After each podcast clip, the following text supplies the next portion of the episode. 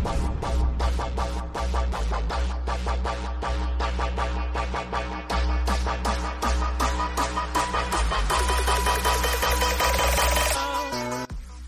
ladies and gentlemen. Welcome to episode 320 of the Drunk Dastard podcast. I'm your host, as always. I'm Tyler, and joining me, we have the man, the myth, the legend himself, Sir Colonel Gables. What's up, buddy? Double or nothing. That's all I got to say, man.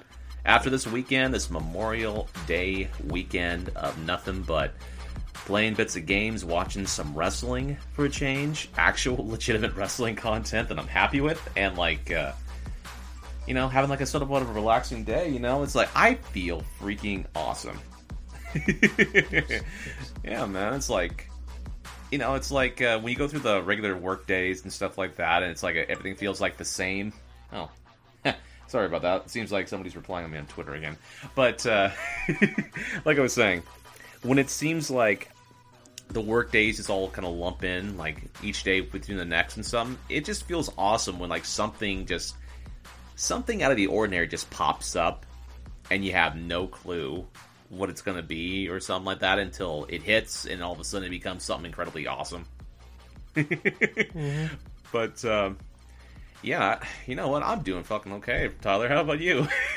um, doing good now. Um, I, I will say though, like, I mean, we, we love video games. We love a lot of like nerd stuff. We love, love a lot of things in life, but nothing hits the high of like great wrestling. Yeah, no for, shit. Like, for nerd stuff, like when it's great, it's the best and I always I will always like the best game like of all time. I love playing those games. Like you know when you hit that like that magical game you're playing, but yeah. when something incredible happens in, in, wrestling, it's still to this day the coolest thing in the world to me. When there's a, when there's a, like a great moment that happens, and uh, the stuff with AEW and then last year with uh, what was it, All In, all that um, yes. was was like that was those they don't those moments don't happen often if you're lucky once or twice a year, sometimes longer. Um, but it's from what it seems like. Uh, I didn't I didn't watch it. Like I, have seen bits and pieces of it. Um, when I watch it though, like after they after the fact, it's still um, pretty incredible with some of the what some of the moments they had in there, and then the wrestling just looks fantastic. So it's gonna be week to yeah. week here soon. So that's gonna be great. I know, man. It's like that's just a thing. Everyone that's listening right now, it's like Tyler and I. We've we've loved pro wrestling ever since like God, like around the '90s stuff like that. At least over 20 years worth yeah. stuff. and just seeing little bits of like AEW, just like the whole hints and stuff of like the little highlights and the people just getting excited of like over every little thing and stuff on Twitter and stuff. It gave me the same feeling of excitement I had when I was a kid growing up, like watching WCW and WWF, like go head to head with one another, the whole Monday Night Wars and stuff. With you don't know what's going to be happening and stuff. I'll tell you what, I didn't have a chance to watch that full on pay per view because for one, it was fifty dollars. For another, mm-hmm. it was like, uh, unfortunately, it's that time of the month where I can't really like pay for too much of anything because I am broke. but at the same time, it's like it just gave me the sense of feeling of like excitement because it kind of felt reminiscent to like the the first WCW Monday Nitro in sort of a retrospect. Ooh, yeah, yeah. Because there were certain parallels that I kind of akin to it. Now, granted, the whole show of Double or Nothing was a lot better than the first episode of WCW, but there are some parallels to it, especially the surprise wrestlers that managed to pop in on the card that nobody knew was even going to appear there. Awesome Kong was one for the women's match, and then you had like uh, Jon Moxley, aka Dean Ambrose, in the whole WWE. Nobody knew that he had signed with AEW up until last Saturday night, and oh my gosh I kid you not. For those of you that are pro wrestling fans, if you even want to check out who Jon Moxley is, by all means, check out some of his old promos, like like uh, I think CZW or wherever. Mm-hmm. Like uh, he basically, without a script, without any of the types of stuff, when he cuts promos, man, he cuts some hardcore promos. And having him inside of AEW just unrestricted. Nobody has like a freaking script or doing hokey crap that uh, he doesn't like or something. He's just basically raw himself, and he looked visibly happy when he made his appearance in AEW. I'll just say that for uh, just as not a, man. It's not even an understatement, man. He is freaking happy at this moment. But uh, yeah, man, it's it's very exciting to be a wrestling fan right now. Yeah, so I, I'm I definitely want, I'm excited to look at all that stuff up here. I'm gonna to watch that throughout the week. Mm. Um, but uh, no, I um, for me though, uh, I um, what was it? I, I went and saw we went and saw John Wick three yesterday. Yeah. Uh, that was pretty good. Um, Courtney had never seen it before, and my family asked if uh, we want to go see with them. Uh, we went saw it last night, and um, I made her watch the first two movies. Um, I don't, I don't think she liked them too much. She, she, she said there's parts I think she liked, uh, but for the most part, no, she didn't. I don't think she did. Um, but no, it was. Uh, I, I enjoyed it quite a bit. I, I love the John Wick movies, and uh, there, there's not enough movies or not enough, yeah, films out there that have knife fights and knife museums. Uh, and now I feel like any movie I watch nowadays, it's required to have one of those, because it happens like the first 15 minutes of the movie, so it's not much of a spoiler. Um, but uh, the, the the fight in that part is probably the greatest action scene I've ever seen in a, in a movie before. Um, I feel like every movie should have one of these, even like the next Space Jam 2. Uh, that should just have, LeBron James should just knock out all the Monstars in a knife museum with knives.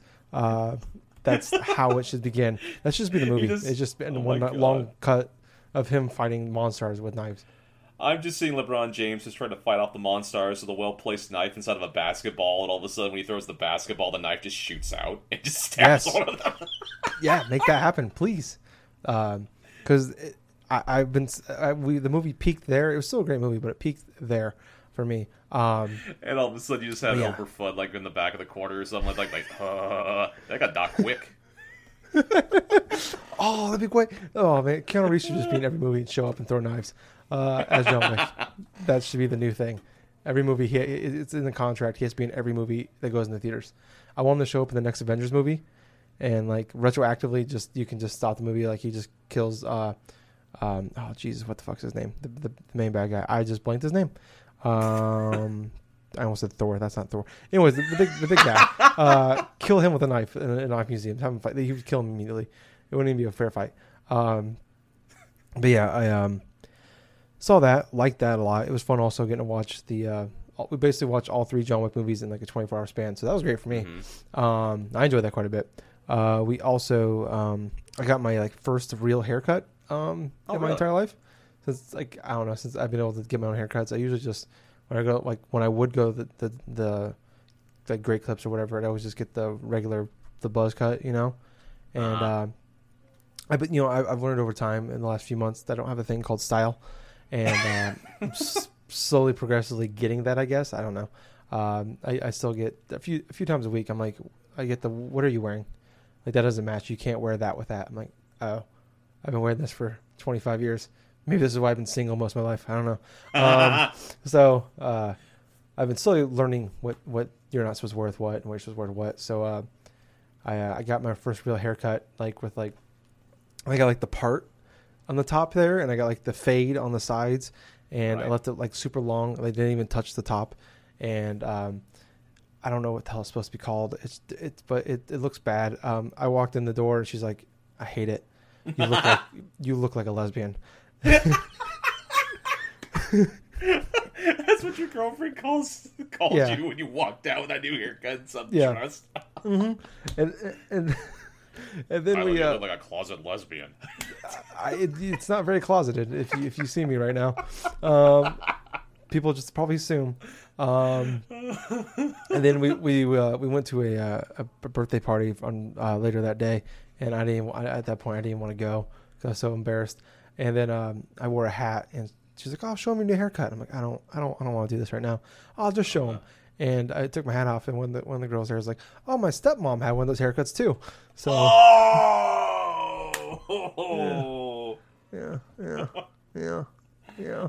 oh, dude, that Yeah. is terrible. Yep. So that's me now. I have one and, of those. and that's why I shaved my head. Yeah, you know, I, I thought about it a few times. If I just keep shaving my head and eventually just won't grow back, that'd be great. That'd save a lot of time and money. Um, th- this was like the most expensive haircut I've ever. Like usually, I hate like I hate getting haircuts. I hate cutting my own hair. 'cause It's just it's just a waste of time.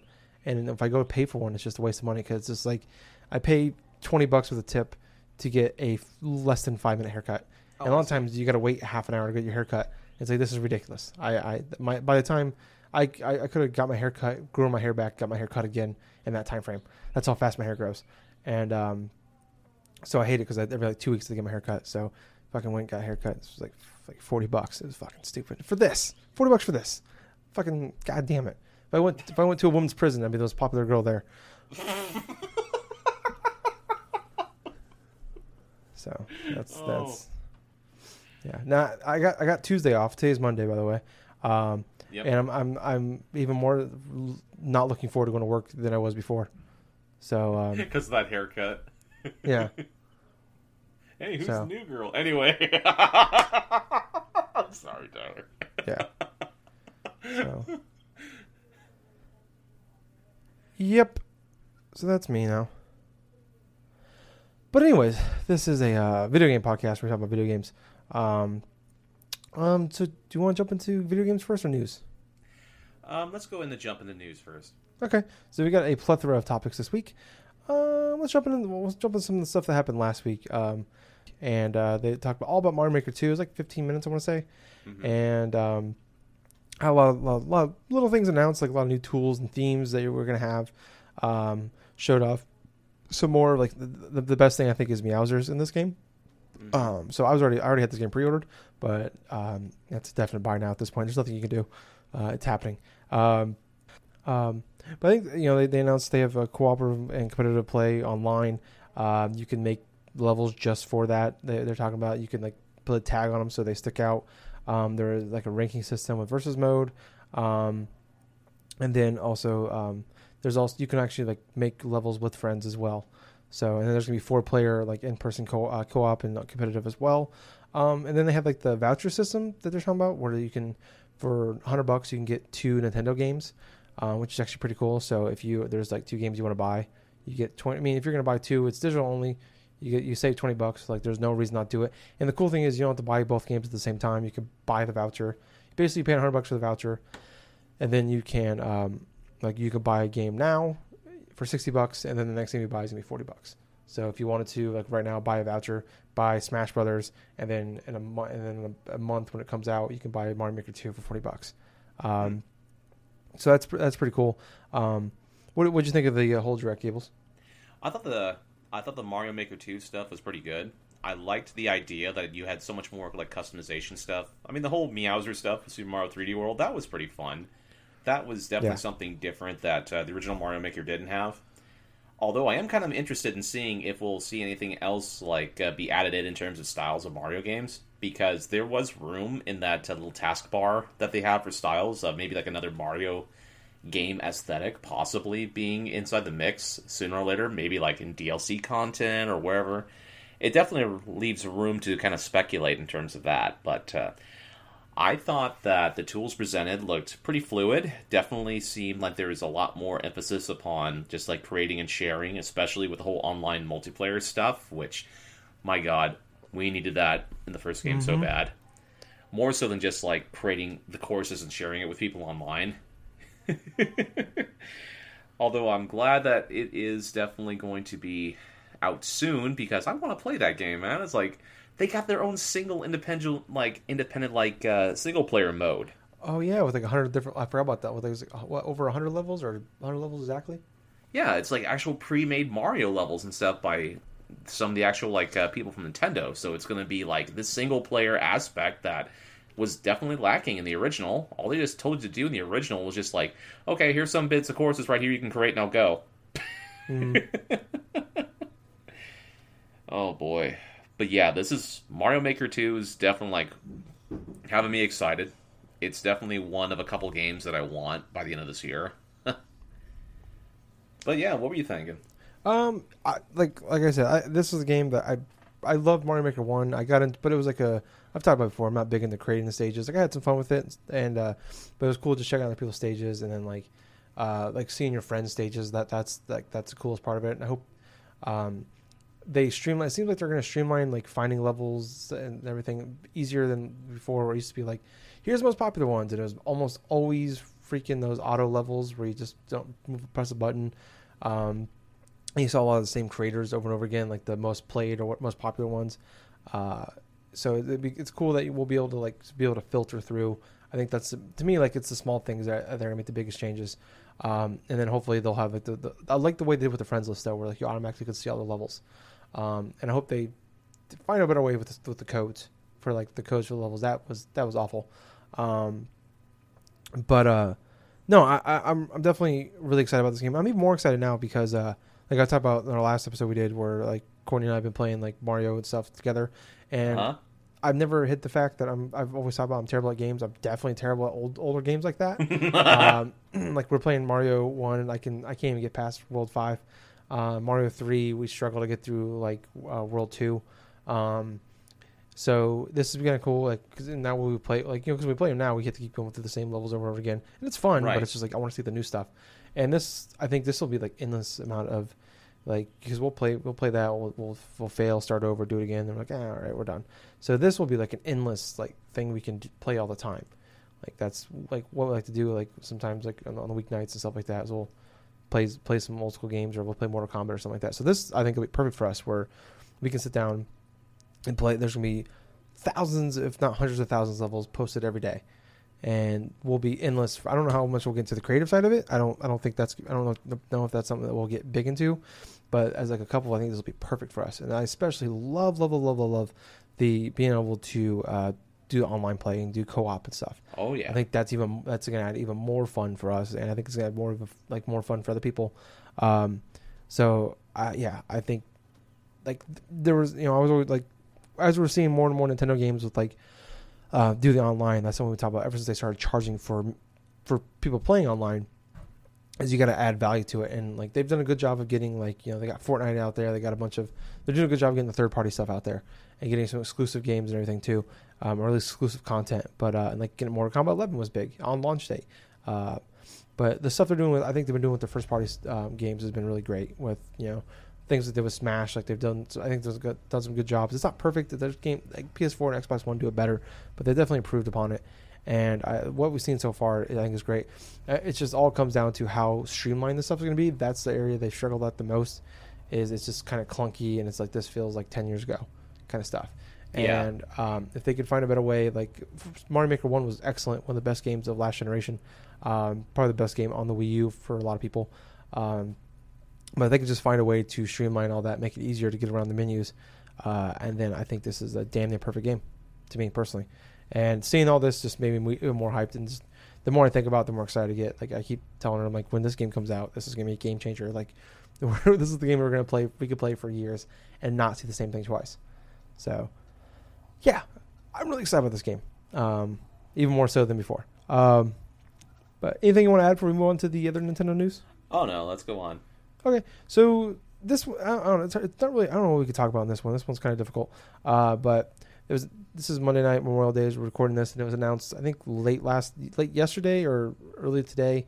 Um, they're having a Pokemon Direct on June fifth, and there's a Pokemon conference uh, going on tomorrow night. Both of which will be live streamed. Um, I think the Pokemon Direct is like six o'clock in the morning your time. Right. Gable's on the Pacific time, and then the conference is like six o'clock at night for you. So both, like I said, both of which you can watch on Twitch or YouTube. Um, there is a guy at the apartment complex across from me driving up onto the grass right now. Hmm? I don't know what's happening right now. He okay. His headlights are pointing right at my eyes. That's great. Um, I don't fucking know what's happening. It, there, there's a lot of dumb people over here. Um, okay. Anyways, uh, but that's going on, and then also this is happening too at the Pokemon Direct. Uh, so I'm assuming we're gonna see some Sword and Shield stuff. We know for a fact on the Pokemon Direct we're gonna see uh, Sword and Shield. Um, the conference thing, I don't, ha- I don't know what we can see on that. It's, but I looked up we were, before the show. We were talking about it, and looked up. And last year, uh, Let's Go, the Let's Go games were announced and revealed there. And then they had, I think they had like, then they showed off more at the Direct uh, for the for the E3, which is holy shit. That's like two weeks away. Um, we got to figure out what we're gonna do for that because that's That's, that's, very insane. true. Uh, yeah, it is. I don't even know how I don't even know how we're gonna do the recording for that stuff because like half of the like EA is not doing a they're doing like an all day thing, and then Right. PlayStation's not there. I don't. We're gonna have to talk this out because I don't have a fucking clue. Um, but it's E3 is weird now. Um, it already. I guess it was weird forever, but now it's even weirder. Uh, I don't know, Gables. I mean, you're you're obviously more of the Pokemon fan. You're more excited about about uh, Sword and Shield than I am. Um, I'm casual. I'm like, uh, this game I'm probably gonna pick up and play, but it's gonna be like I'm gonna play it for six eight hours, and I'm like I'm done with this just because we've talked about it a million times before. Um, but wh- where where are you at on this, and what are you, what are you expecting out of these?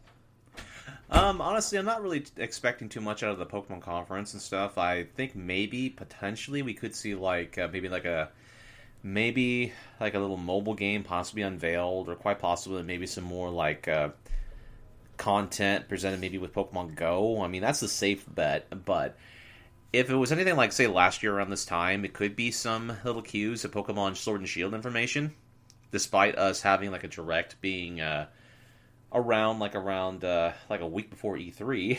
Yeah.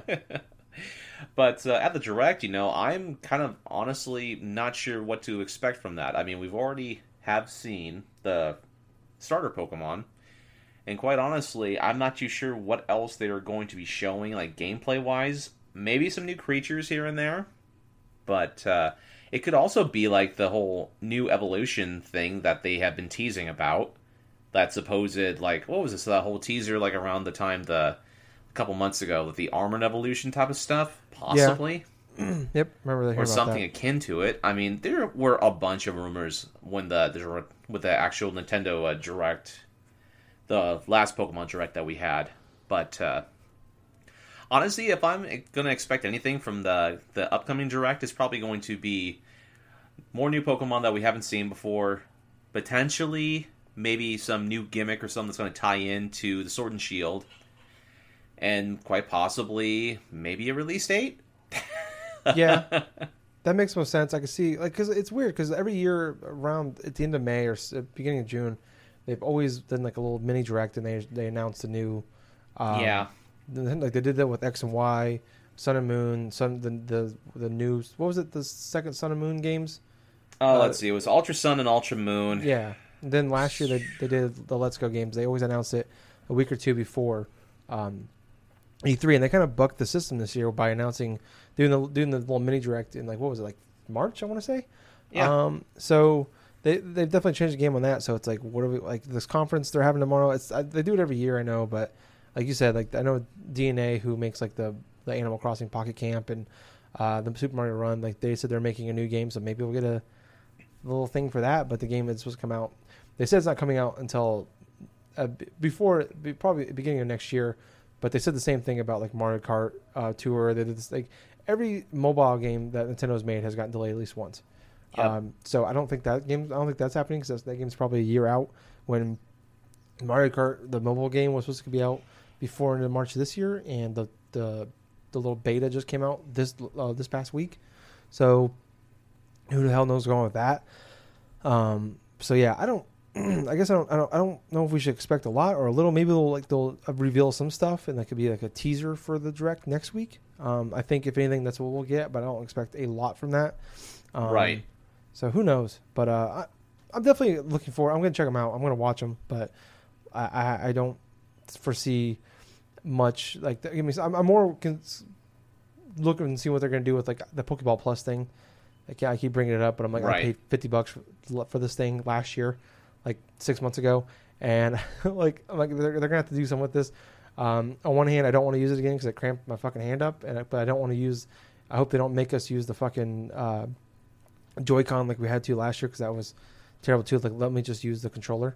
Um, but I'm curious if they're going to have like some sort of interplay with the, the Pokeball Plus. Um, I think that's the main thing for me. If they make us use the Joy-Con again, I'm definitely not going to play this game because that sucked.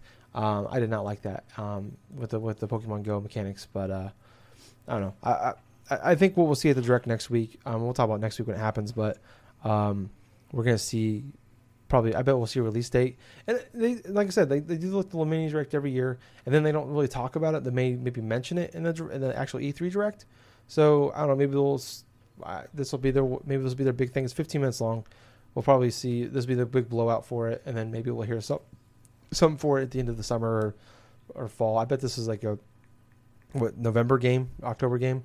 Right. Um, what is what does Nintendo have on the docket this year? Actually, what we got Mario Maker next next month.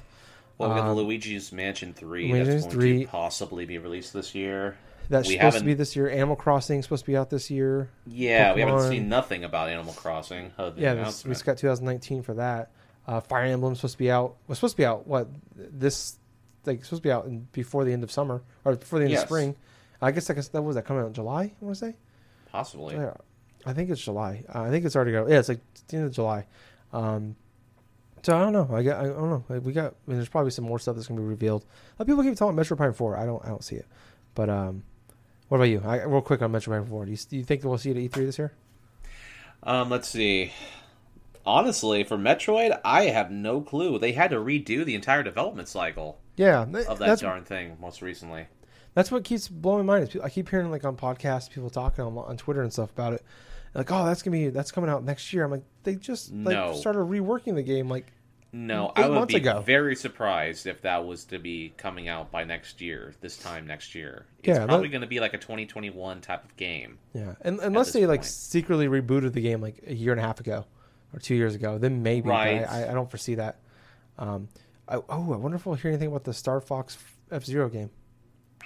Honestly, at this point and stuff, we would have heard something else from it. I think it was like quite possibly at this point, it probably would have been one of those fake leaks. Honestly, that's what I'm Yeah. thinking it could have Well, been. It's from everything I've, I've heard on other podcasts. Like that game, like people played that game. Like right. so, it sounds like it was real, but the kind of the rumor that's coming out lately is that game's been canceled, especially Right. since and a lot of people think it's because of Metroid Prime Four. But um, I guess we'll have to wait and see on that. But Well, quite possibly. yeah, do you anything you want to mention before we move on? Well, let's see.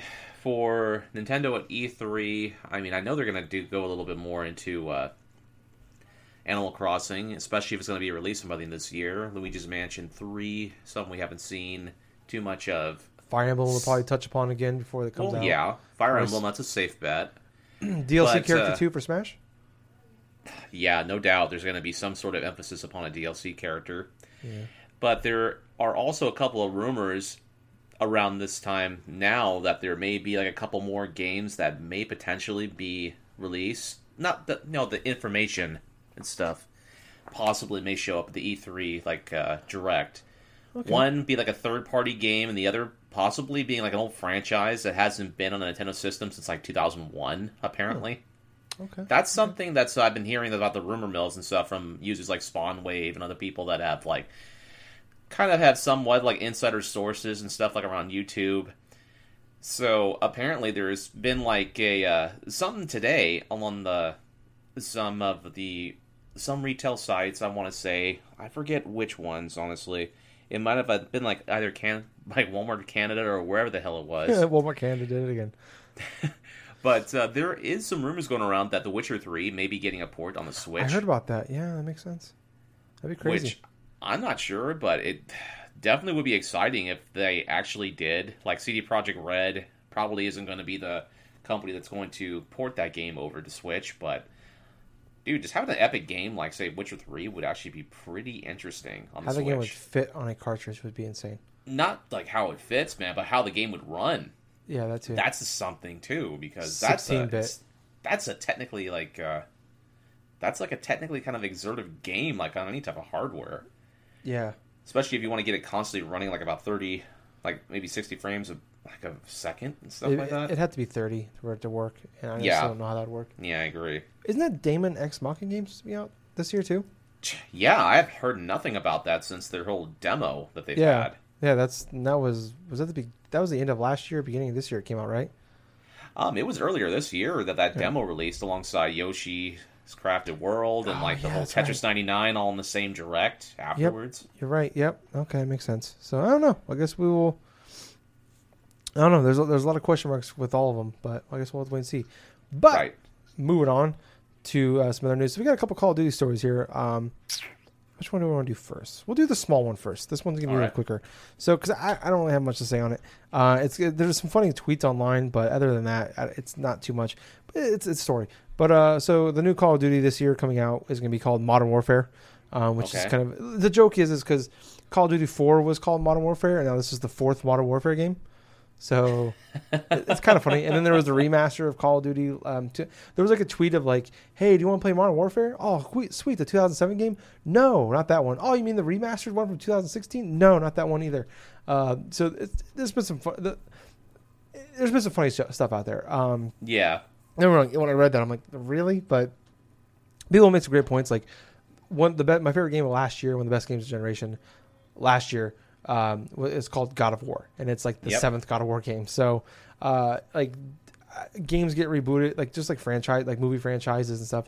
They Yep. get reboot, rebooted all the time, or they they kind of go back to the well on a name.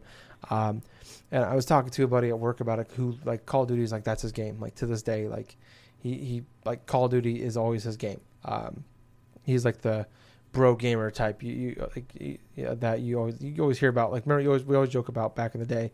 He's still Mhm. that guy. Um, Oh boy. and he's like he's all excited once you heard that he didn't even know anything about the thing about the game. Nobody knows anything about the game. And I was really excited about about the fact it's called Modern Warfare. Um, so that's it was it was kind of funny having that conversation with him about it. Uh, but uh, I don't know. I, it, it, it's it's silly uh, that this that it's called. I think it's that's called Modern Warfare. It's just kind of funny because the fourth one and the Call of Duty Four was the first Modern Warfare. It's just it's funny to make jokes about it, but when you when you think about it, like it's funny. It's just funny to make fun of Call of Duty. It, it, you know, I mean, it was always been fun. It's it's the it's the big man on campus, or at least it's it was, and it's still one of the big, probably three or four out there. Um, but I don't know. Like, it, did when you heard that when you heard this news, this like, what'd you think of it? Honestly, when I first heard the news, I didn't really much care too much about it, only because for one, it's like it's like the point that you just brought up previously. One of the one of the games that you enjoyed playing a lot last year was the original God of War.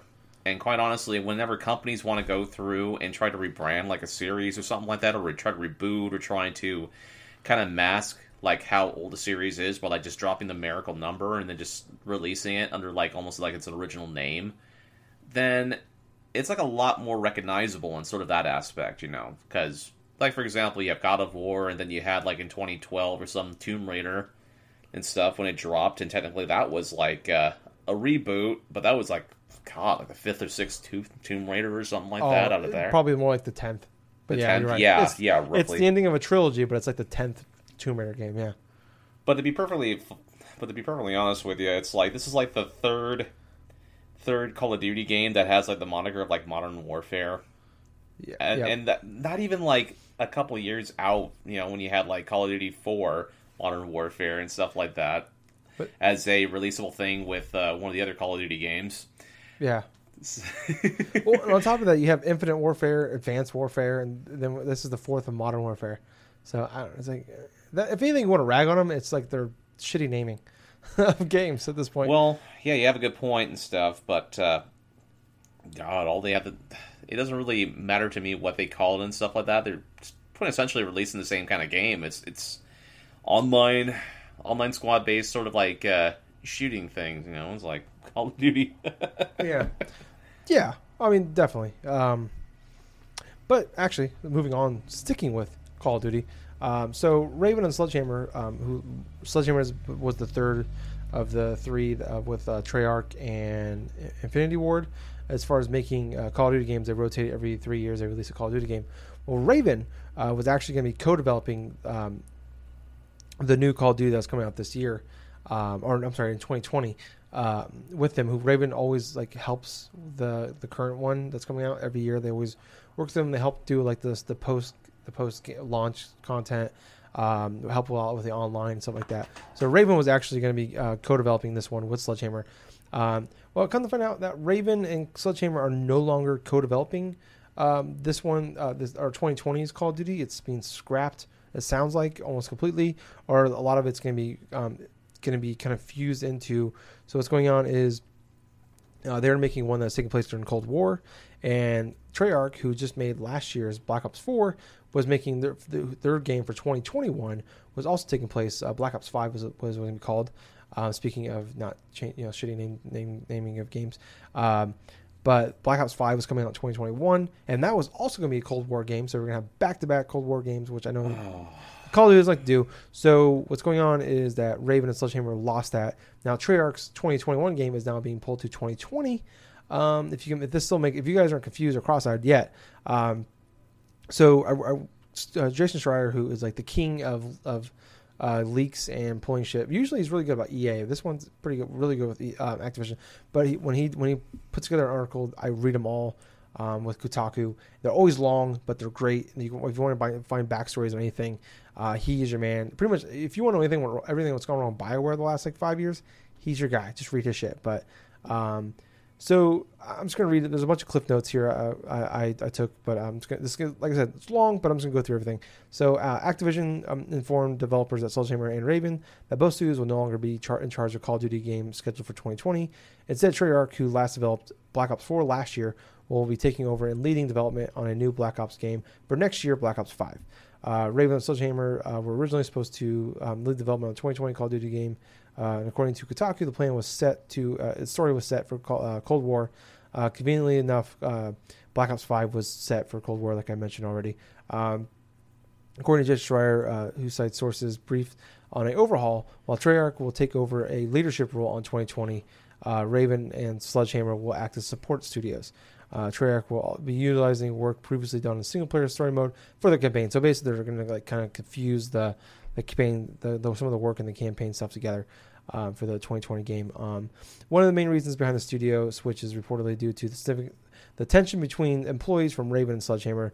Sources Ooh. indicate that both staffs were argue, argued frequently over the past year. Um, reaction at Treyarch are, are mixed between dismay and excitement because uh, they went from having three years to two years. Um, Treyarch will now have a two-year um, Black Ops to make Black Ops Five. Um, sources say it may uh, it may result in a particularly bad stretch of crunch, which has been a big thing over the last couple of years for uh, the video games world. Um, other sources say they're excited because their gameplay for Black Ops Five likely won't change as drastically um, as it did in previous installments. Um, one and also this is kind of a little tidbit that um, one of the Sledgehammer's uh, co-founders left last year and went on to start a new studio in Silicon Valley with um, the publisher 2K. That studio ended up hiring a, a good chunk of Sledgehammer employees. Uh, oh, I see. So, and it says that Sledgehammer has been losing employees ever since. Um, and one little tidbit I want to add in there on top of that is that in 2020 the new consoles was released. So on top of that, they're only making they're, they have two years to make a game, and now they're going to probably release that thing for four consoles plus PC. So they have Ooh. a so Treyarch has a big thing uh, ahead of them, but they do have Sledgehammer and Raven who can't work together is going to help them make this game. Um, but uh, I don't know, Gables. I mean, I, like we like you were talking about. Like I love playing the, the Call of Duty campaigns. You just, I mean, and understandably so. I think like a lot of people, I just, I mean, it's not, I just don't care anymore. Uh, it's, it's, easy to say say that because some of the Call of Duty for me has been very hit and miss uh, over the last, I don't know, decade or so.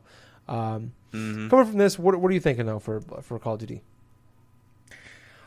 It is kind of concerning considering that you have like Sledgehammer and Ravensoft both like at each other's throats. Quintessentially, it sounds like in terms of just not not just like coming together in terms of uh, helping out this game though, but it kind of signals a little bit of the tension, the atmosphere there at their studios as a whole because of this whole random like crunch thing, trying to create the new Call of Duty game and stuff. And also, it doesn't help matters that they are, you know, like uh, Sledgehammer's like what one of their founders or something like that creates a new studio and stuff, and like all the other workers were like trying to follow in suit. So there must be something along the lines of uh, there must be something deeper going on inside there that we're not well aware of. Because in order for like all those people to start leaving there almost like in mass, it's like uh, excuse me, it had to have been something a little bit more uh, substantial in sort of that way. And uh, immediately, what crosses my mind is a lot of the like earlier on this year or something like that when Activision released a whole bunch of their employees and stuff like that from like Blizzard and this oh, and that. yeah, yep. Maybe a lot of those other workers over there, like Ravens, like Ravensoft and like uh, Sledgehammer, are kind of feeling kind of the same way. That kind of crunch in order to try to produce, and then all of a sudden it's like Activision, yeah, as a whole, probably realizing, okay, there's so many there are so many employees that they're losing in terms of these studios that now they got to have Treyarch involved in order to try to subsequent like fill in for the losses and stuff because there's now adequately like not enough adequate people working inside to help produce that particular game that they were going to be releasing this year, I guess. So it's like, okay. Honestly, at the end of the day, what I'm feeling about this is very concerned that the product that was going to release for like 2021 being moved up is going to take a bit of quality hits in terms of uh, not just development issues, but in terms of like what it actually will be shaping out to be. Because if there's anything we can learn from the past year or so in terms of major crunches for games, a lot of times, if you don't have structure, you know, any type of structure that's like really substantial to it, it's gonna crash and burn. Kind of similar to well, a game that released earlier on this year by EA, Anthem. Mm-hmm. so it's like, oh, yeah, you know, it's like that also had a like a tumultuous kind of like a development, and also the crunch over there with Bioware, to the extent you know we're kind of kind of parallels to an extent to what's happening currently right now with Activision in terms of uh, having their current like line of Call of Duty games being developed by multiple different studios in house. So it's like, ugh. you know, I feel for I feel for the gamers that want to play these like want to play the Call of Duty series in general at the same time, it's like I feel, I feel very like uh, sorry for the people that are working over there right now with Ravensoft and for Sledgehammer. Just like here, you have a bunch of their coworkers or something. They're like leaving and stuff, or like probably because the atmosphere is probably a very low in morale and probably like all sorts of various crap we're not even well aware of, or probably we're not going to be aware of up until maybe we're going to hear more about it in the coming months. But it's like, yeah, if I'm a fan of Call of Duty right now, I'm kind of concerned what the next three to five years is going to be for this uh, franchise. uh, yeah, I, I agree. I it's kind of curious. I'm curious what's going to happen with, you know, a Sledgehammer being pulled out of the rotation completely because they've been in the rotation. I don't want to say since uh, 2013, 2014, so the beginning of this generation. Um, so what's going to happen with them? And then Raven on top of that, but Raven, like I said, they've always been like a co-developer of these games. Um, so I'm, I'm curious to see what, what, what happens with them after that, because that totally like it's the first time I was reading. It's the first time the rotation has been messed with since 2012. Like yep. it was like Black Ops Two, um, yeah. where they you know, that was just all they did was they added a they added in Sledgehammer at that point. So they added a year. Now we're this year. We're, now we're subtracting a year, and it, it concerns me because well, Black Ops Four, the big thing behind that was like they added the blackout mode um, fairly quickly because of, and one one of the big reasons was the campaign didn't come together and so they they had to pull the campaign. I heard it was it sounded like it was being pretty. People that like talked about it, it sounded like it was something different and pretty cool they were doing, and to hear that like yeah, it didn't come together. We had three years to make it. We couldn't pull together, so we, we scrapped it. Um, now we're giving give this same people Treyarch. they couldn't put together this campaign in three years. Now we're giving them two years, and I understand they're gonna, they're going to pull some. They're going to have some stuff from for the game that's been development for about a year and a half now. They're gonna have some. They're gonna have the help of Sledgehammer and Raven. On top of that, with all some of their stuff they made because they're making the same game, uh, essentially with well same uh, era with Cold War. Uh, on top of that, so maybe they could pull together. I don't know. Um, but these two companies couldn't work together. Who, who knows how Sledgehammer? I mean, Ravens worked with all three of them for years now. Um, but who's how is this going to work together with Treyarch with Sledgehammer? Who knows? Uh, this is going to throw off Sledgehammer now because instead of making their own game. Now they have to work with them. So does that mean they're gonna be able to pull a new game together in two years or three years? How's it gonna work? I don't know. Um, I just the the more I think about it, the the more it just kind of scares me for that game because Black Ops was what was my favorite of the. Well, I shouldn't say the, the first Black Ops was my is still it's probably my second favorite behind Infinite War Warfare um, as far as Call of Duty goes. But um, it's definitely my favorite though. Black Ops, the original one. Yeah, but you haven't played Infinite Warfare. It's really good. Um, mm-hmm. But um, I don't know. I I, I, I don't know. I'm I'm, I'm just kind of scared because I, I didn't I didn't care for Black Ops two or three.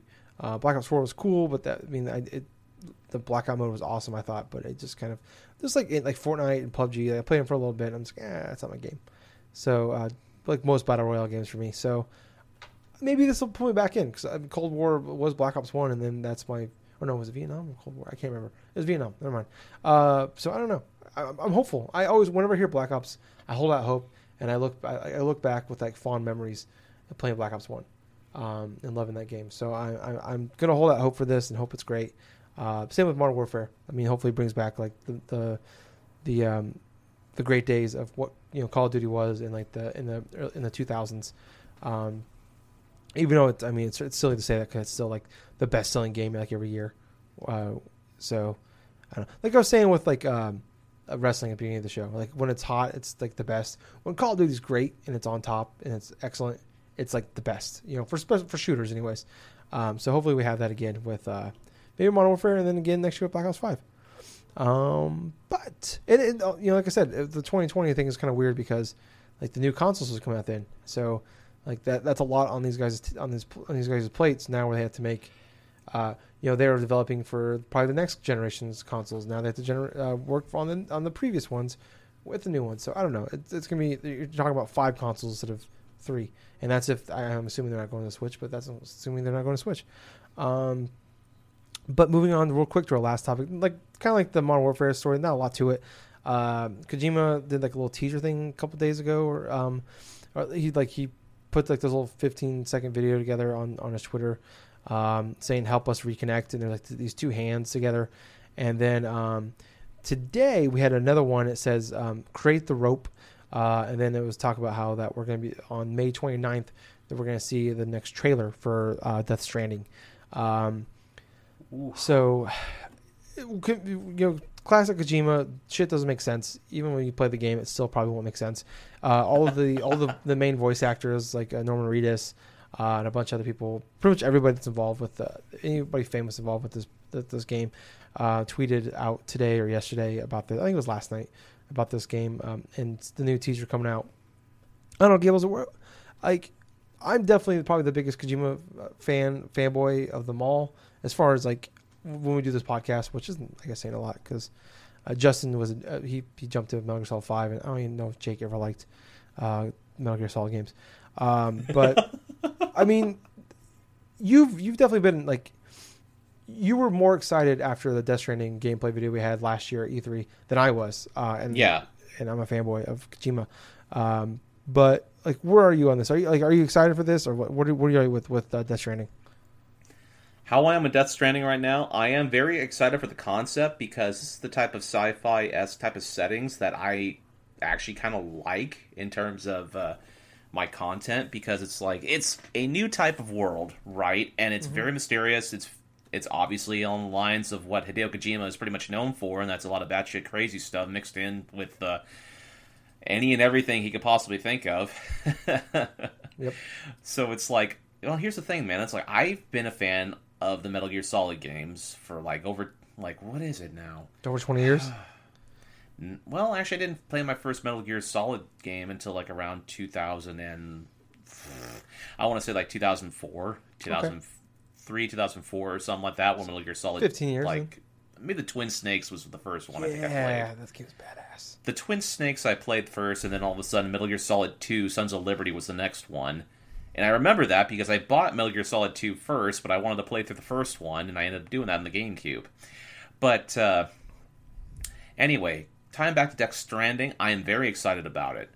I want to see more gameplay of it, and quite honestly, every time they reveal a new trailer, every time Kojima like unveils like a new trailer for the game, it intrigues me more because I know next to nothing about what's happening, but I'm more intrigued about experiencing the world for myself.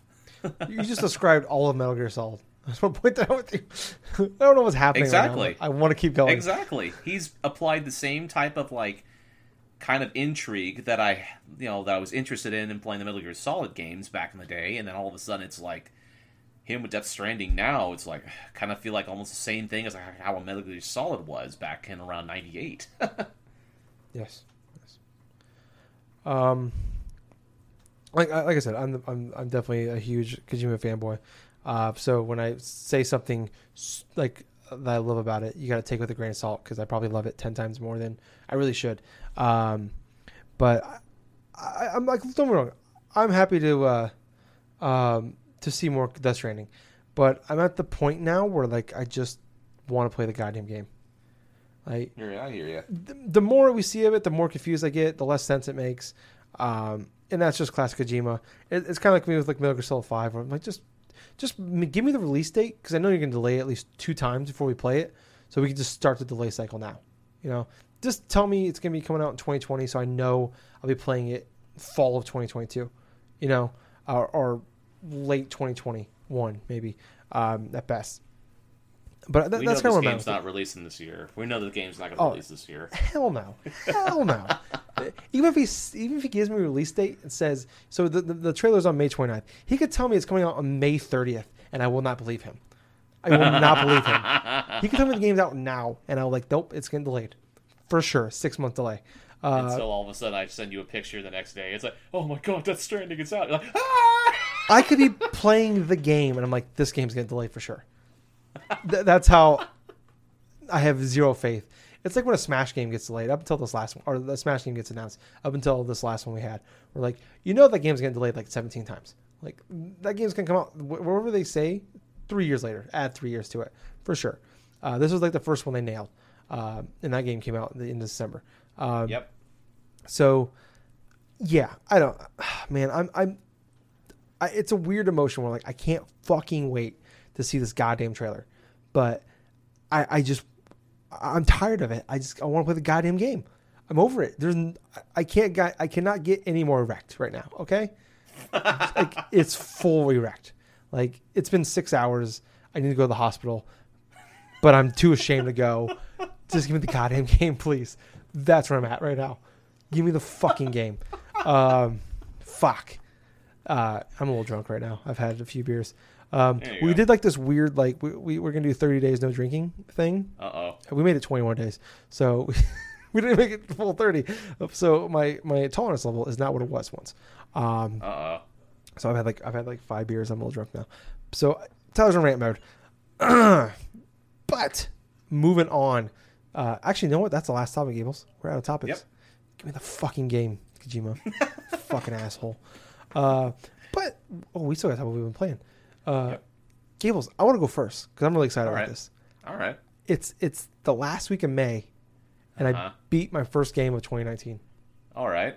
So usually at this point I've beaten like a dozen games. Uh, this is my first one I beat. I beat Mortal Kombat 11.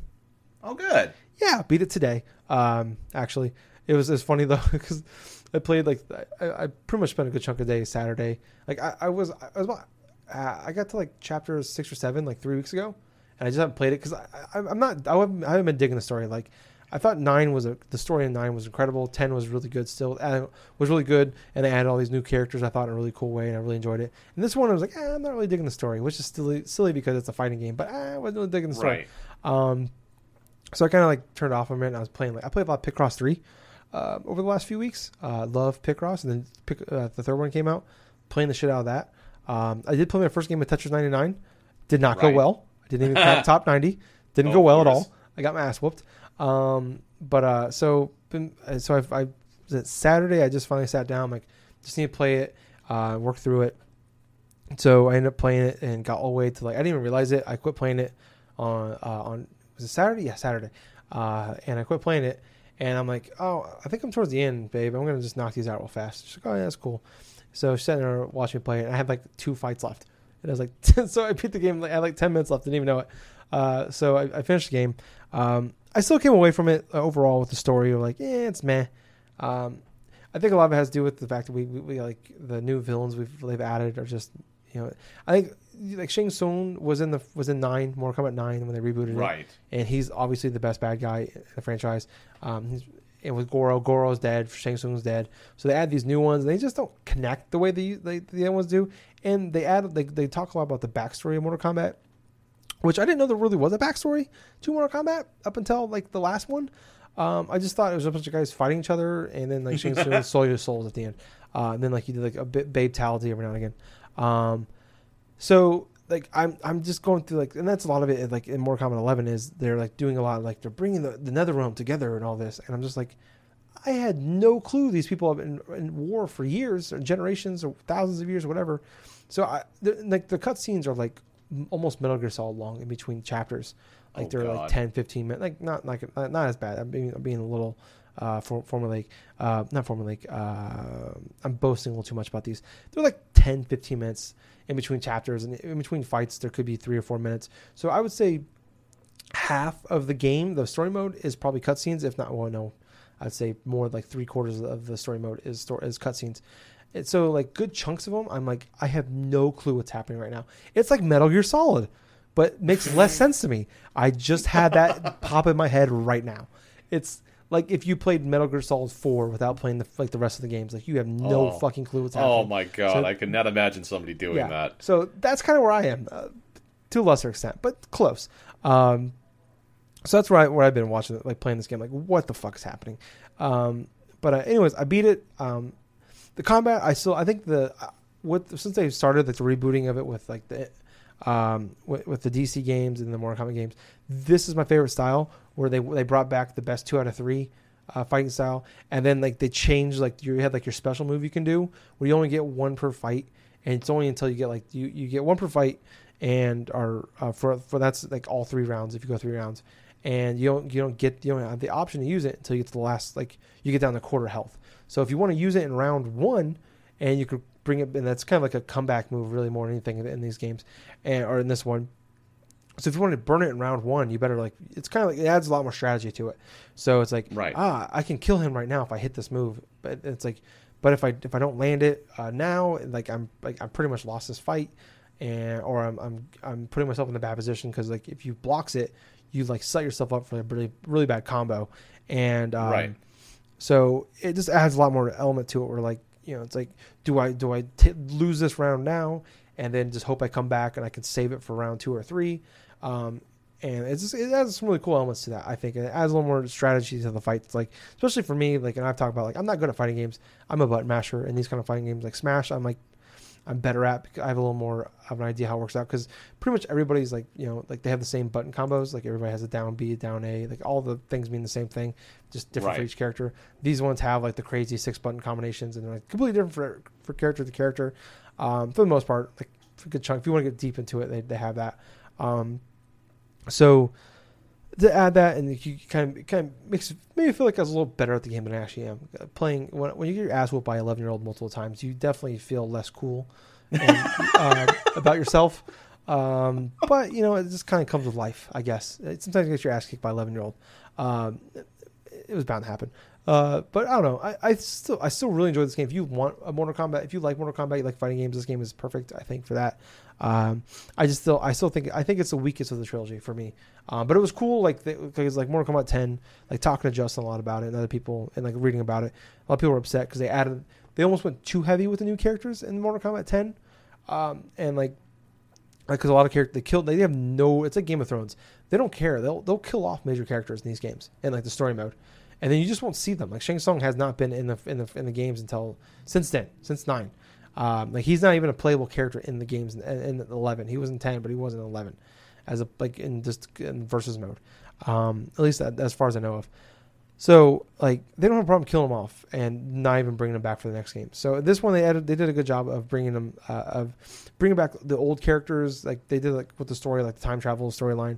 Um, so it was cool getting to play as like some of the older characters in the game, like bring, bringing them back um, and everything too. So I thought um, I, I, I enjoyed that element, but it's still like it's the weakest of the trilogy for me as far as the story goes. As much as you want to put a story, uh, put it's like complaining about the storyline in a John Wick movie. It's just it's just silly. You're just there for the action and the fighting.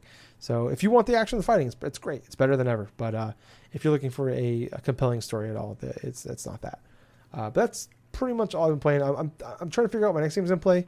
I have like I I have like Yoshi's Crafted World. I'm like two thirds, or about a quarter of the way through, uh, about a third of the way through. I'm sorry. You might as well Um, finish it up. Yeah, I'm thinking about it, but like I'm also I'm like I'm I'm looking at like Days Gone, but I've heard that game they're still patching that game like crazy.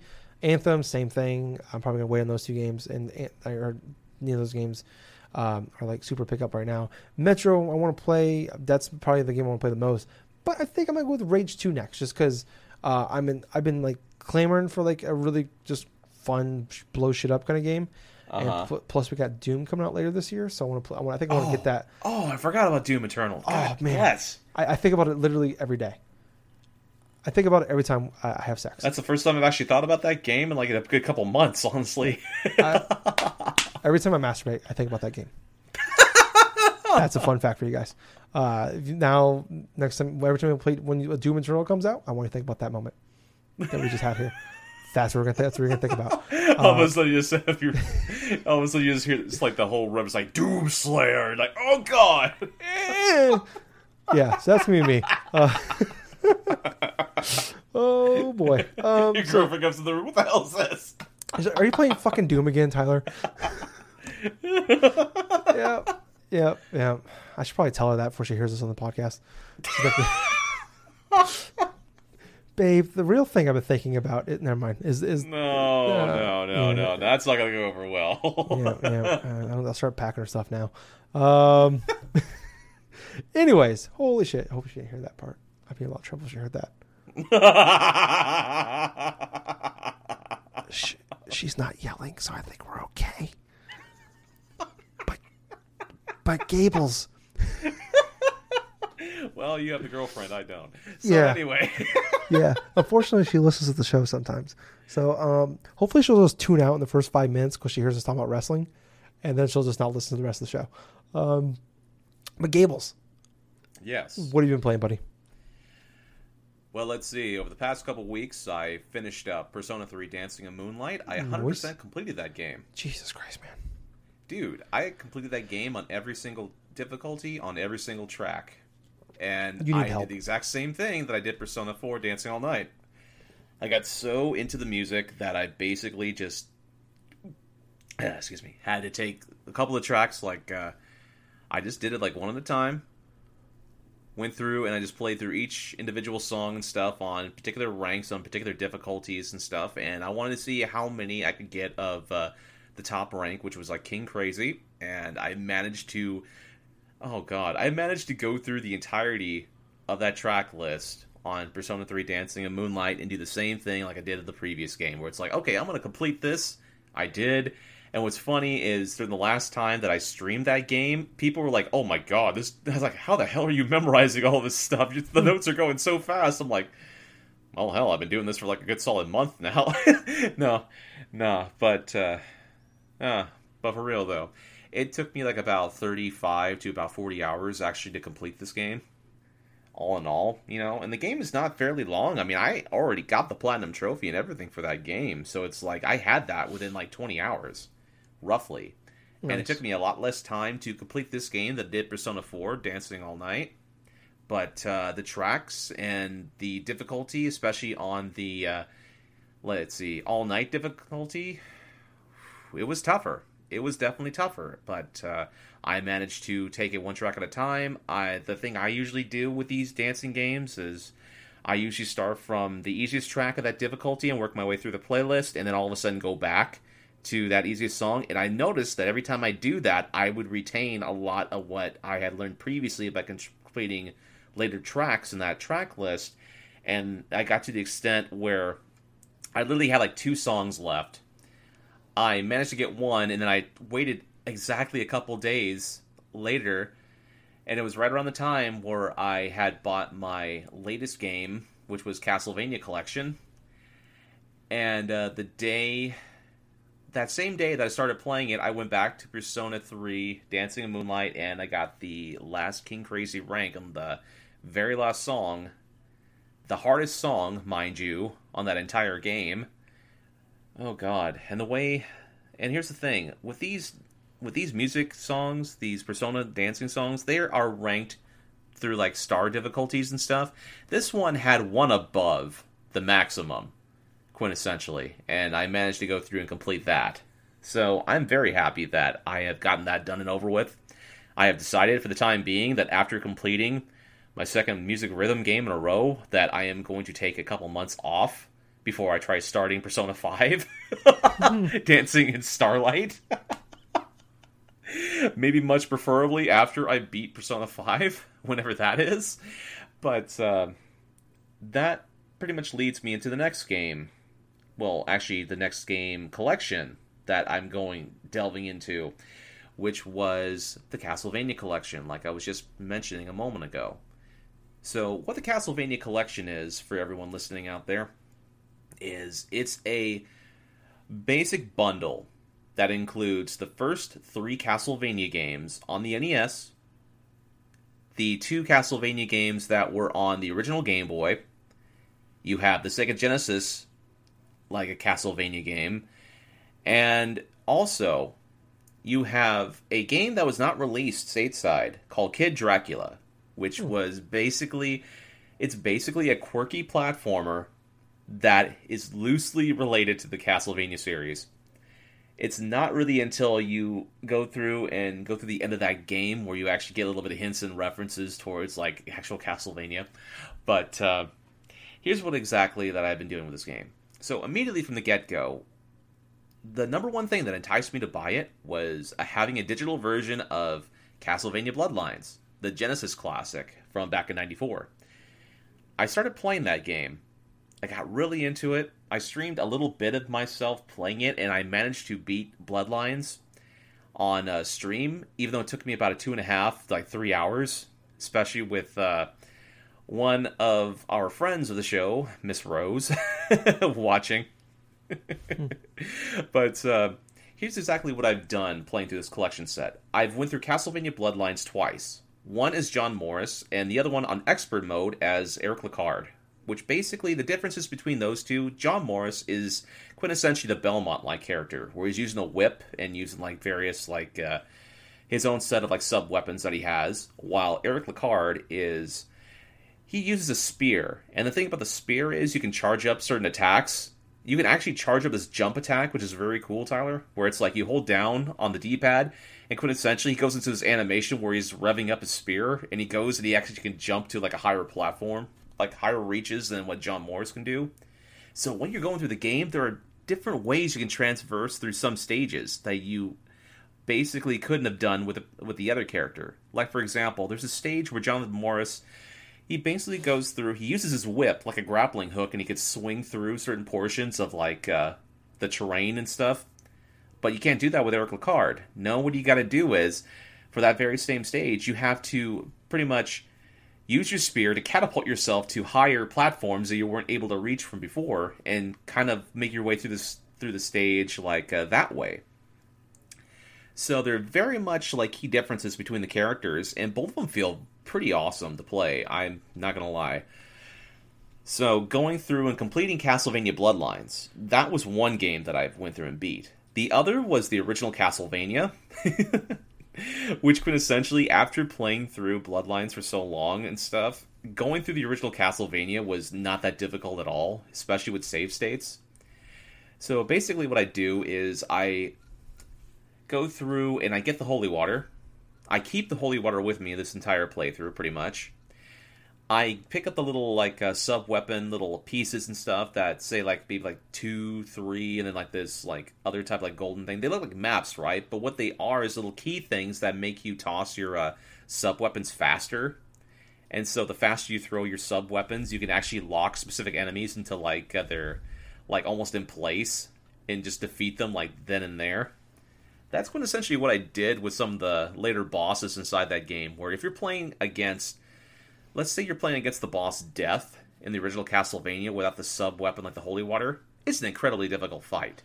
You have to go from side to side, dodging like about, I kid you not, maybe like five to about seven sickles. They're each passing things, and you're trying to navigate and try to predict these randomly generated spears where they're going to be at while trying to hit the while trying to hit death with your whip. So basically, I've used a strategy which I've known about for a while and I've used previously, which was use the holy water on death and lock him into place. and essentially, what it happens is it, it, it traps him inside this animation where once you use the holy water over and over again alongside the whip, he'll basically stay in place as you're just kicking the shit out of him and it ends up destroying him. but funny thing is, when you go to the later stages, when you finally face off against Dracula in like both of his forms, the first stage of Dracula, it's very simple.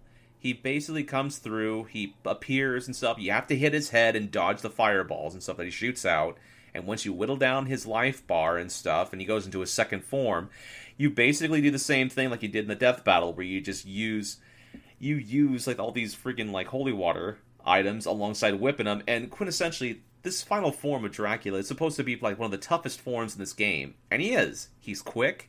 He has a lot of damaging moves that take away more than like a quarter of your life if you're not careful. And here I am. I'm with like almost like a full set of hearts with my holy water and stuff, and I'm locking him into place and just kicking the shit out of him like one two.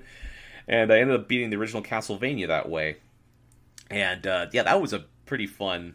That was a pretty fun playthrough. I didn't have too much difficulty with that.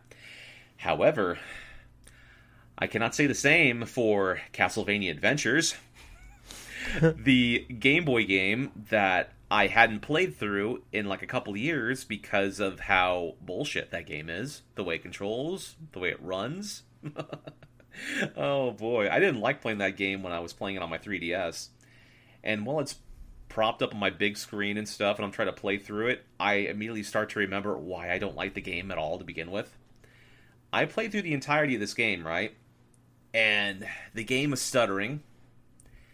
It's an early Game Boy game, and this is from like a developer that did not know how to program or actually did not I could not get the full extent of the Game Boy processing power going. And it's clear to see because of how often the game chugs when there's multiple characters on the screen. The controls are piss poor, to say the least. Christopher Belmont, like he he basically moves so slow to the extent that uh, there are things that can literally like just outpace him. Some enemies are like faster than him, and because I can't immediately turn on a dime and like hit something, it makes it much more frustrating in that aspect. And what's kind of funny is like when you're traveling up and down ropes, you don't have the option to go down faster. you have to basically watch as a slow ass animation moves its way down the freaking screen and try to dodge things like these these huge boulder like eyeballs, right? There was particularly one stage in like uh, that I can remember off the top of my head where I'm transversing across this this uh, this bridge or something like in this underground cave apparently and I have the a bunch of these boulder like eyeballs that are coming my way. So instinctively, I try hitting one of them, you know, and not forgetting clearly what happens when I do that. The eyeball explodes, and part of the bridge goes and gives out. So here I am. I can't jump to the other side of the bridge because I stupidly hit this eyeball and explodes and takes out part of the bridge that I have to do. So I have to try to jump over it. I fall into the pit because of how how much Christopher Belmont has cement shoes, so he just drops to his death in the pit and have to restart that section over again. but uh, going through the bosses of that game, the bosses are not readily difficult. Dracula at the end of that game wasn't particularly difficult at all, but eh, it was still kind of a pain in the ass. But the sequel, Castlevania 2 Belmont's Revenge, that game is a better Castlevania game than its predecessor. Oh my god, it's like night and day with this game. Immediately when you start up the game, the music sounds better. You actually get to see bits of the animation that look much more fluid. It plays more fluid. There are actually features that they added in, which no doubtedly that other players back in the day were like, you know what, why does he move like ass? And so it's like, okay, let's go ahead, let's make him move down the rope quicker. And I'm like, oh, thank God, I can actually go forth and make him move faster. it's so funny. He's faster sliding down a rope than he actually is watch- walking across the stage. but the bosses I felt were a little bit more varied this time around. Like there's this one boss I can remember where it was like kind of like this demon or something that was inside this thing of armor, and he was going from like left to right, like on the stage. And basically, what happens is when you get his life, like when you get his health bar like halfway down, he actually sheds his armor and he moves a bit quicker and jumps in the air and you have to try to dodge him and stuff. Then there was like one in particular which was kind of dumb where you had these these uh it's basically like something out of Contra, right? We have this giant wall that you're facing like on the right side of the screen and you have these two freaking heads sticking out of the wall, right? Now, my normal instinct would be to try to, you know, I don't know, take out one of the heads above and then just work my way into the heads at the bottom because that's how I've been kind of conditioned while playing games of that type where it's like, okay, I gotta defeat both heads, you know, blah blah blah, you know, one at a time. No, that's not the case. It was a lot more easier than I thought because after I died on that boss the first time, I basically stuck to the bottom head while he was trying to shoot like these freaking like uh, bone projectiles or something. Like it was switching like neck vertebrae or something with the other head and all this other crap and uh, I managed to beat that boss like that. But uh, let's see. By the end of Castlevania 2, Belmont's Revenge and stuff, the, the whole Dracula battle was so much bullshit because you had so little frames to work with. You had to be pixel perfect in order to dodge some of his fireballs. This Dracula doesn't have a second form. Most of your time, you're trying to dodge these stupid like fireballs within like a pixel of like, like at least pixel perfect and I cannot tell you how many times I had to try to go through that battle in order to beat Dracula finally, but I did. I'm glad I did. I also went through Super Castlevania 4. It's still an amazing game. I mean, hell, the bosses and everything else were that were pretty fun too. I know the Dracula battle in that that one was a lot more fun than anything in Castlevania Adventure one or two. because you have both. You have this like uh, you have his regular form, right? But he has like variations of when he appears and then he unveils his cape, and all of a sudden like, these fireballs start shooting off and all this other crap. But he actually has like little columns of lightning that shoot down and this and that. But Castle, you know, Super Castlevania Four is a lot longer of a game than some of the other games that I had played and you know, beat, like the original Castlevania, Adventure One and Two, and Bloodlines. Even a lot more different stages. I mean, it had like about I want to say like about 12 to 14 stages in all. I mean, that was that was like a gauntlet. But uh, yeah, the other game that I beat from that collection thing was Kid Dracula. It's about 9 stages long. It is so weird, Tyler. I'll tell you this, man. I can understand why initially that this wasn't transferred to the West because of a couple reasons. One, they had to make edits on upon the first boss because the first boss, what looks like a ghost, is actually supposed to be a Klansman. from like the KKK. oh wow! And uh, they made a little edit upon that, obviously for obvious reasons. But the game is so bizarre. You're facing off against like these creatures in like the uh, demon world, right? Where it's like you have to take out these like these ghouls, these like these witches and stuff, and various bosses. There's like one boss was like a giant chicken. I mean, literally, a giant chicken was like one of the bosses and also the Statue of Liberty is a boss too. But you don't fight the Statue of Liberty. No, it's it doesn't like violence at all. Wait, so are we talking about Ghostbusters two here? Contest. And how do you beat it in a quiz contest? You have to know a little bits about uh, some bits of like Japanese culture and even some bits of like American history. oh, good, good things I know very well. Well, like here's one of the questions. Like in general, it's like. something about the Statue of Liberty. It's like when it's like who gave the Statue of Liberty to the United States? And I'm like France, and it's like okay, and it's like oh, all right, all right. It's like how do you say hello in Japanese? And it's like questions like that. And basically, I had it so where I had one heart. So I had to use save states because if I would have answered wrong, it would have killed me, and I had to go through that entire thing over again. And I'm like, nah, let's do it. Let's do it this way. So the thing about this game, it's a regular platformer, right? and you're supposed to be going through and beating this character by the name of like Garamoth or something. It's like a dragon creature. It's got like two forms. You face off against it two times, but in between each stages, there's these like little mini games you can choose. One of it's called like Garapon or something, where you basically have this gigantic sort of like wheel, this machine or something, right? It's kind of like a bingo machine, you know, where it's like you, a lot of the balls are like rolling around. The different colored balls represent how many lives you can gain from that playthrough, I got one golden ball, which is like worth like seven lives or some shit like that. It's like color coded with everything. But the one mini game I wanted to talk about was uh, it's a mini game called Can Can, which you you have four can can dancers, right? And you're supposed to guess something like the color of like uh, what kind of like underwear these can can dancers are wearing. I'm like, what? Wait, wait, wait, wait what? and so here I am. I, I just go forth and I just randomly start guessing. It's like, okay, um, red.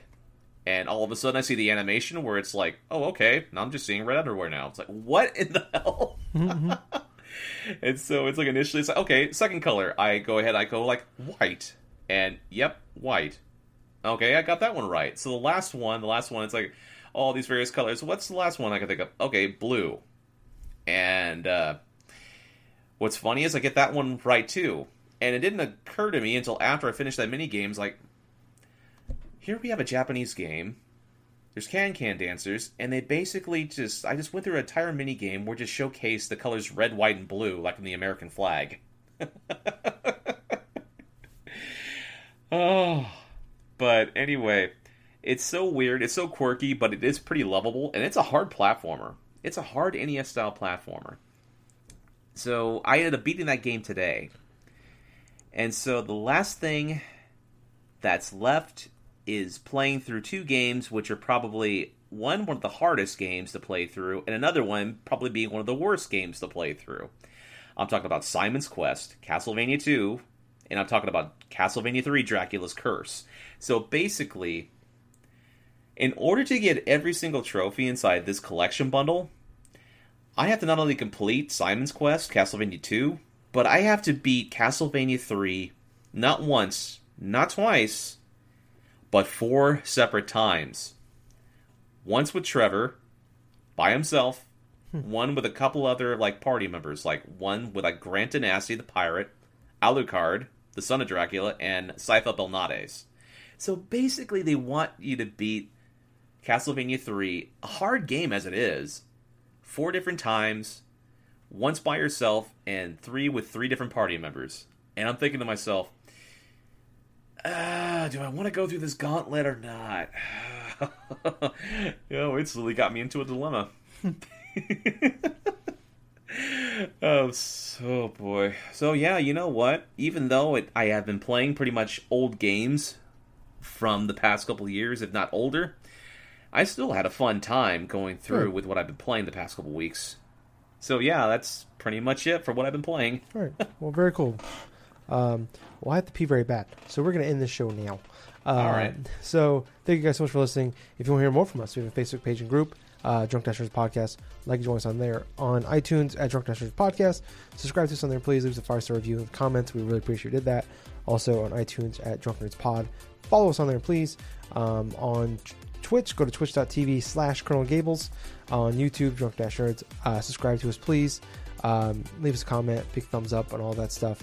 Um, really appreciate all that there too. Spot, and, and Spotify, Drunk Dash Nerds Podcast.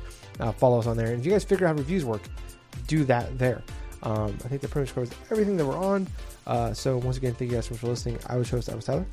And I have been Colonel Gables. So until next time, everyone, I hope you had yourself a fun week. I definitely hope you had yourself a safe holiday on Memorial Day. but most importantly of all, thank you for listening to another fun filled episode of the Drunk Dash Nerds podcast. Hey, Gables. Yep, Too sweet. Too sweet, man. Bye, guys. See ya.